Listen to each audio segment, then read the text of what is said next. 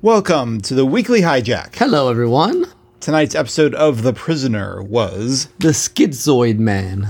this was a lot of uh Homo. what do you call uh, I was trying to think of like double crossing cons within cons kind of stuff going on. This one was fiendish. I mean, the the the village's idea was interesting. Yes. I'm still I don't know. I don't know a whole lot about hypnosis. This business where they can like do you have these deep-seated psychological ideas, Oh, yeah. ideas. I'm always a little like Really? Oh. You can really program someone to be left-handed instead of right-handed, but you can't just get them to tell you the information you need. I did think of that. I did think of that. I just rolled with the whole like Yeah. subliminal messaging. But yeah, that, that that was my biggest hurdle of disbelief to try to suspend. But it was I do enjoy anytime they do these episodes of like him figuring out what's going on, mm-hmm. and with and usually without him actually saying anything. It's just kind of observing the clues. It's very visual. it is very visual. Like you don't. Yeah, that's interesting. You don't see that in every show that's like this. yeah. But I suppose this we'll do a real quick recap here. Okay, how do you do that? well, basically, this the main idea of this episode is that they've. they, oh boy! So one of these situations where they take number six while he's asleep.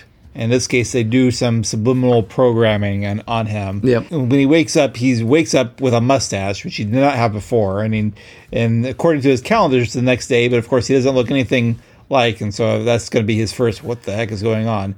And then they come and they start talking to him as if he's number twelve. Who's going to imitate number six? Yes.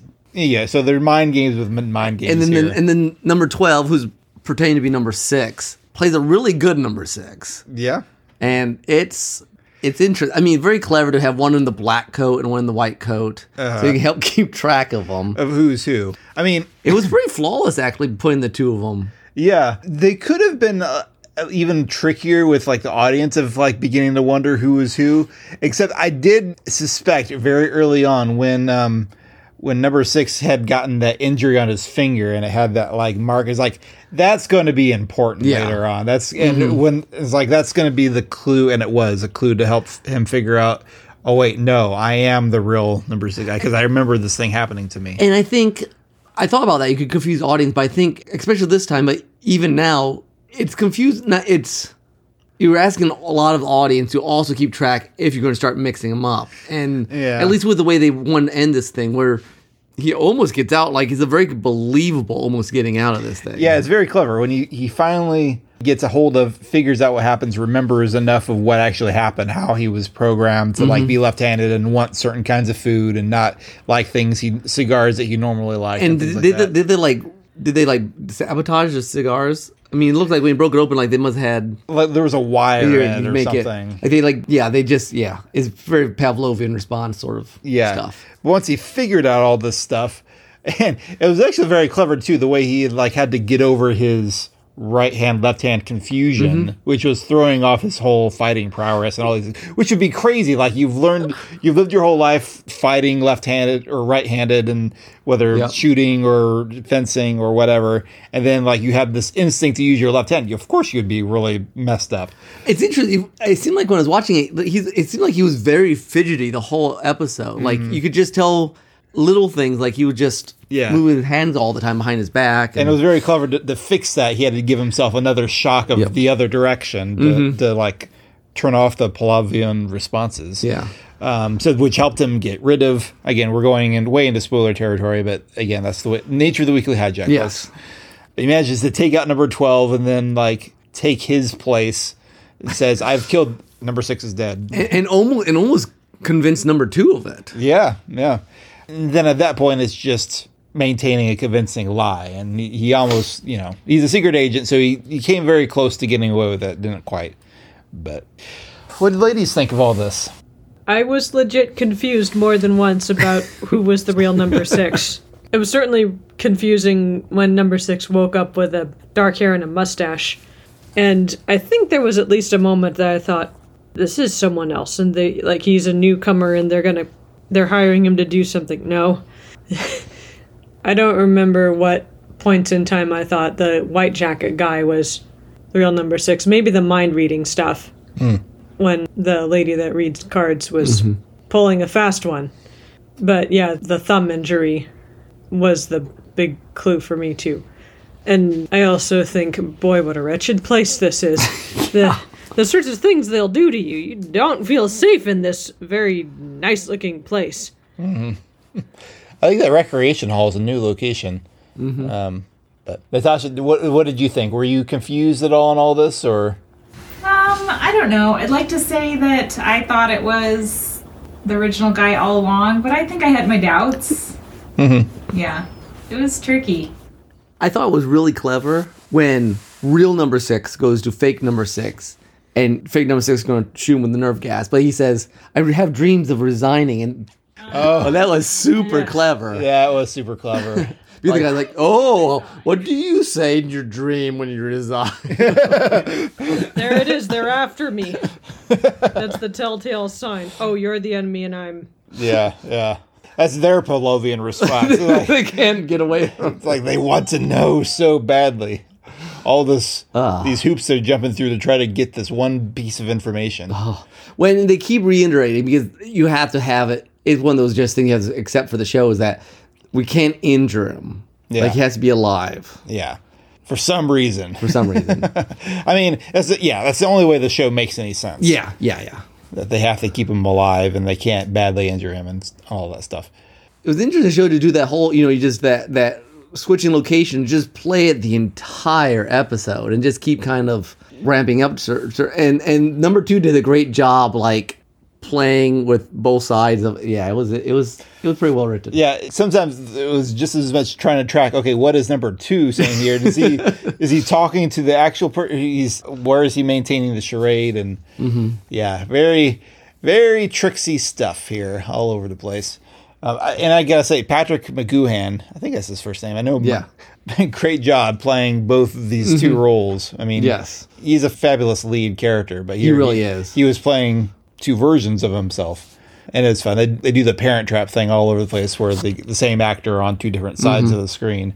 Most of it worked pretty well. Then the shooting scene is like, oh man, I can really see the the splice here. Mm. Like the lighting wasn't quite matching up right, but overall it looked pretty cool. It did.